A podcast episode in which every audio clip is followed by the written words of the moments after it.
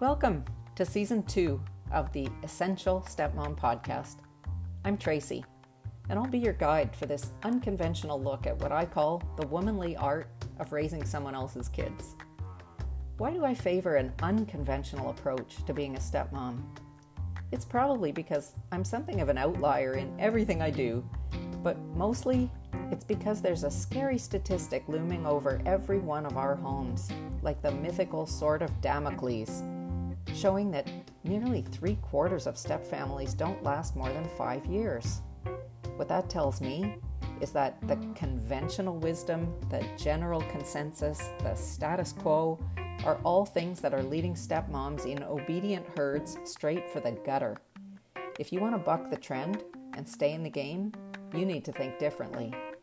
In this podcast, we look outside the box for better answers, for counterintuitive strategies to help us fight the instincts that don't serve us well, and to grow a new parenting reflex that really supports us and everyone else on this crazy journey with us.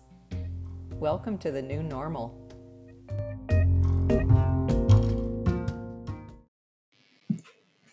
Disengaging is probably the hottest topic in all of stepmom land.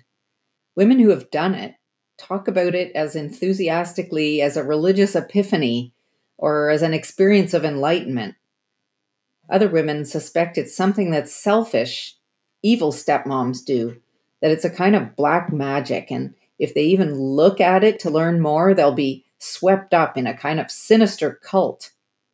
And then there's all the rest of you just wondering, what on earth can all this be about? How do I know if I need to do it? Is it going to make my partner mad at me? Where do I start? The best place to start is in your head. Start there first because nobody knows what's going on between your ears. It's private. It starts with realizing that there's more than one way to skin a cat. Sorry, that's a really bad turn of phrase. What I mean to say is understand that there's another way to get where you're trying to go. This is what's known as a mindset shift. You have a kind of mental map of how to get to your destination, but it's like there's a giant traffic jam on your planned route. You can stay stuck there in the traffic, cursing and steaming, or you can take a detour. You can see quite a few people taking the detour, but it looks sketchy. You don't quite trust that they know where they're going. By now, lots of us are publishing our travel logs on the internet and saying, Girl, are you still on that slow ass road? There's a perfectly good side road going right where you need to go with hardly any traffic on it, and you won't regret getting off at the next exit and trying it out. You can come back to your familiar slow road again later if you want, but nobody who takes the detour ever goes back. Once you see how smooth this other road is, you'll never go back to the old way again. I want to take a moment here to reference a wonderful podcast I've been listening to called Cautionary Tales. It's from Pushkin Industries, the factory of fabulous podcasts created by Malcolm Gladwell, which have been collectively taking up every minute of my free time for years already. This one is by Tim Harford, and the episode I want to point you to is called Lessons from the Wreck of the Torrey Canyon. It's about how things go wrong when we can't deal with our own natural default to sticking with a plan we've made in our minds, even when the evidence in front of us is leading us, even obliging us, to move to another plan. The main story in this cautionary tale is about the biggest tanker disaster ever to hit the coast of England. Tim walks us through the myriad of little problems that combined to create this catastrophe, any one of which might have been corrected along the way, but the very experienced and capable captain was unable to course correct himself and thus couldn't save his ship from being torn up by a deadly reef of rocks under the surface. To illustrate what he refers to as plan continuation bias, something that airline pilots know as get there itis, he recounts an experiment that was performed in a hospital simulating a life and death situation for a non responsive child. In 19 different tests, qualified medical teams of doctors and nurses failed to notice that the respirator they were given to use on the test dummy was broken. Only a couple of these professional teams identified the broken equipment. All the others persisted at trying to stabilize the plastic child in all the regular ways, moving from step A to B to C, unable to take a step back and see the bigger picture. This is not a problem of newbies or incompetence, it's a problem of human nature. I'm going to quote Tim Harford from the show notes on his website, timharford.com. I encourage you to check out this podcast, if only for his absolutely delightful British accent. I wish I could replicate that for you here, but it feels like I'd be guilty of cultural appropriation or something. So I'll just read you his remarks because you'll see how easily this concept bleeds over into our topic of step family life. Here's what Tim says We've all experienced get there itis. For me, it tends to emerge when dealing with family logistics. One child needs to go somewhere, Another must be picked up from school. Then it turns out that someone needs to be at home to receive a delivery. The car is in for a service. The babysitter calls to cancel. The plan seems feasible at first, but as complications mount, it starts to resemble an increasingly precarious assembly of stages and steps, lift swaps, and rendezvous, a Rube Goldberg fever dream of an itinerary. If I'm lucky, someone finds the mental space to see clearly the fragility of it all. Someone suggests a cancellation or two, replacing the entire time and motion nightmare with something radically simpler. It's that moment of clarity that is so often missing. So that's what I'm talking about here stepping into a moment of clarity. Have you ever heard that definition of insanity that it's doing the same thing over and over again and expecting a different outcome. I'm not sure if that was really said by Albert Einstein, but it's pretty astute. So, step one of disengaging for beginners is refrain from complaining to your partner about his or her kids, ever. Okay, I can see you out there in all your 33 listening countries scratching your heads and saying, but how will they ever change if I don't tell him or her what they have to do? Somebody has to notice or care, and that someone is me. Well, let me reassure you about something. Your partner will notice things they never saw before when they have to stop counting on you to point everything out for them. It sounds crazy, but that's actually what happens. I posted a quote from the well known author and psychologist Patricia Papernow in our Facebook group this week.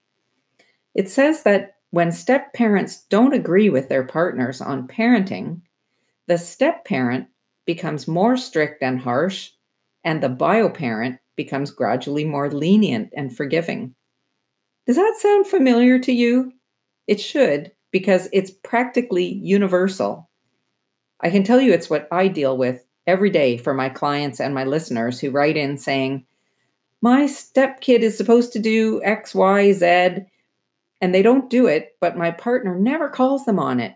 Instead, I'm the one who needs to relax and get over it. Can you believe that? So maybe this step number one feels more like giant leap number one, but stop complaining to your partner. Instead, just leave little Joey's dishes on the table.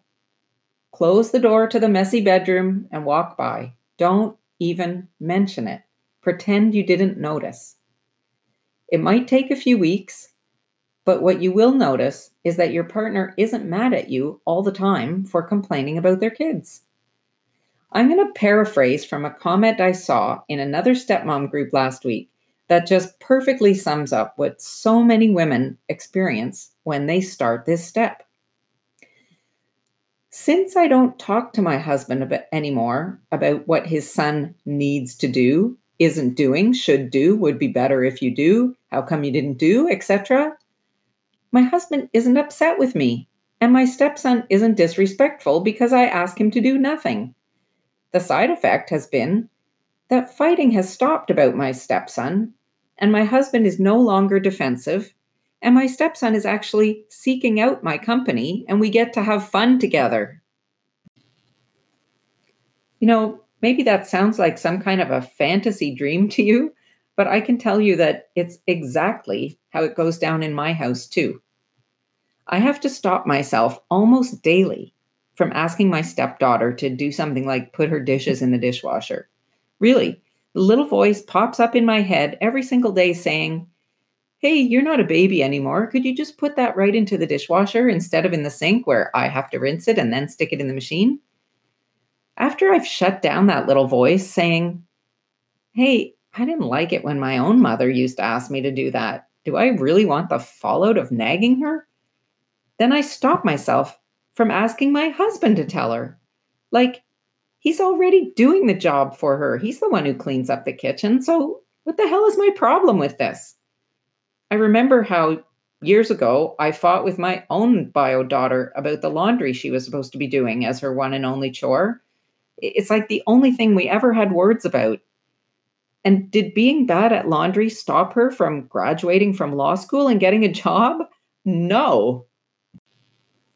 So, now that you've completely stopped complaining to your partner about their kids, here's step two of disengaging for beginners. Stop reminding the kids about what they're supposed to be doing.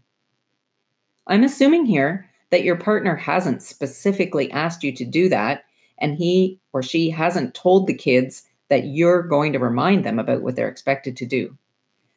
You know, it doesn't matter if it's homework or chores bedtime, or brushing teeth. Just bite your lip. I can hear you out there again. Kids are supposed to do those things. Who is going to make them do it if I don't? Their marks are going to crash. They're going to become lazy. They'll get cavities. All true. Here's where you have to trust me about the detour. You're going to get what you want, but via a completely different route. Remember how I said your partner is going to notice what's going on with his or her kids when you stop pointing it out. Well, things will have to fall apart just a little, and you'll have to pretend you don't notice. You'll also have to refrain from saying, I told you so, like a hundred times a day. You have to remember that your partner is dealing with stuff that you don't have in your way, like having their parenting mocked or undermined by the other bio parent of their kids. And you're not walking on eggshells, worrying what your kids think of you and what they're saying about you to their bio mom. And they might have relied on her for lots of things that they haven't learned how or even why to do by themselves. And they deserve space to screw up and to fix it on their own without someone hovering who can do it better with one hand tied behind her back. So just stop being the enforcer. If your partner notices or complains that you've stopped talking to the kids about those things, just say, I feel like it's not my place to do that. I'm not the boss of them, you are. It doesn't work when I tell them anyway, because they want to hear it from you. They need to push on their parents for limits. I'm just a bystander here. And I want to read you what that same stepmom from before had to say about what happened when she stopped being the enforcer. At first, my husband didn't have his son do anything. After having to clean up after him and pick up his slack for about three months, he sat his son down, just the two of them, and came up with a chore chart and the consequences. I was not a part of that conversation, and I'm not responsible for enforcing any of it. When my stepson comes to me and asks about chores or snacks or whatever, I redirect him to his dad. It's funny because I realized that had I done this from the beginning, the tension between me and my stepson would never have started. Are you starting to see what I mean about the detour? We're all here trying to wave you off that backed up expressway onto this pleasant, shady side road leading straight to where you want to get. We know where you want to get, by the way, because we pretty much all want to get there. You want a peaceful life with pleasant relationships, harmony, love. You want to not rip apart your step family ship on the rocks. This is the unconventional detour. And you know what? I've never heard anyone say that laying down the law and being the bad cop in the house worked better than this. Because you know, nobody would ever be the bad cop if they couldn't count on backup to arrive when they call for it. Think about that for a minute. Now, here's step three of disengaging for beginners. Practice saying five positive things for every negative thing you say to your stepkids. This is where you force yourself to make positive comments. Get creative. I'll give you a little head start. Hey, nice haircut. Thanks for hanging up your coats. You guys rock. Have you grown since last week? Look how tall you are. I'm so impressed that you gave that spinach a try. It's okay if you don't like it, but you're getting braver all the time about trying new things.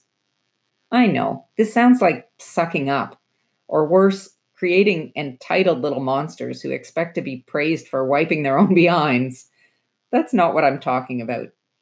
This technique comes from observations of married couples and what distinguishes happy, long lasting relationships from those destined to fail.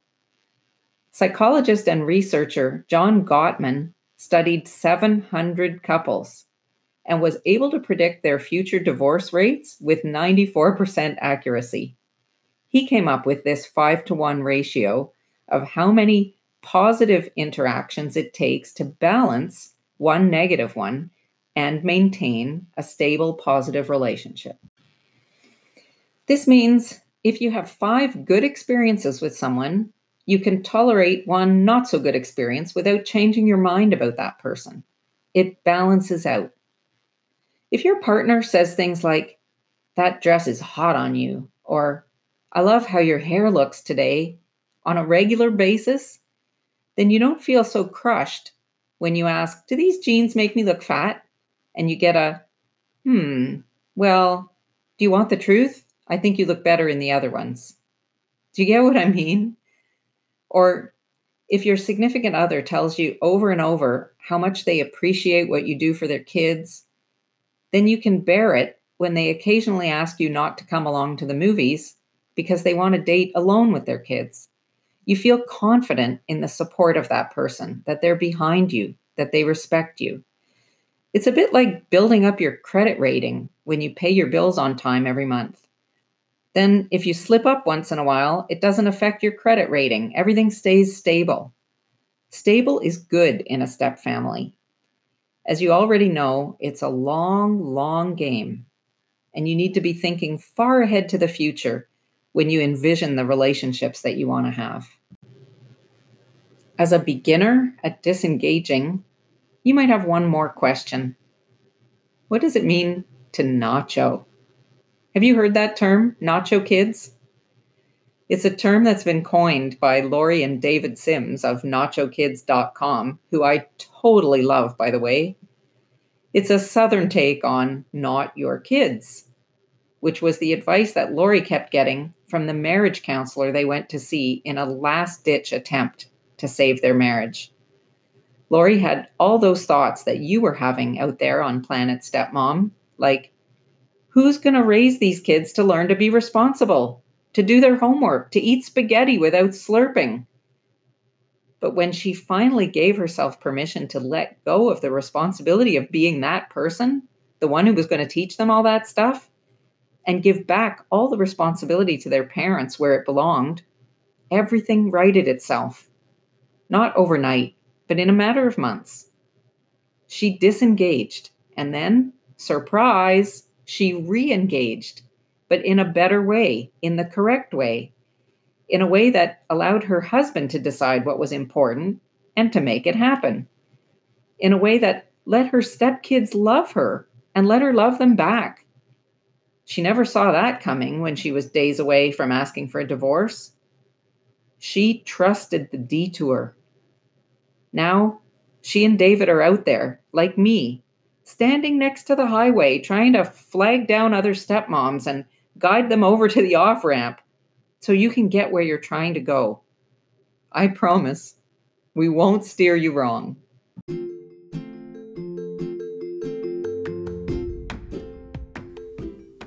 That's it for this episode. Thanks for listening.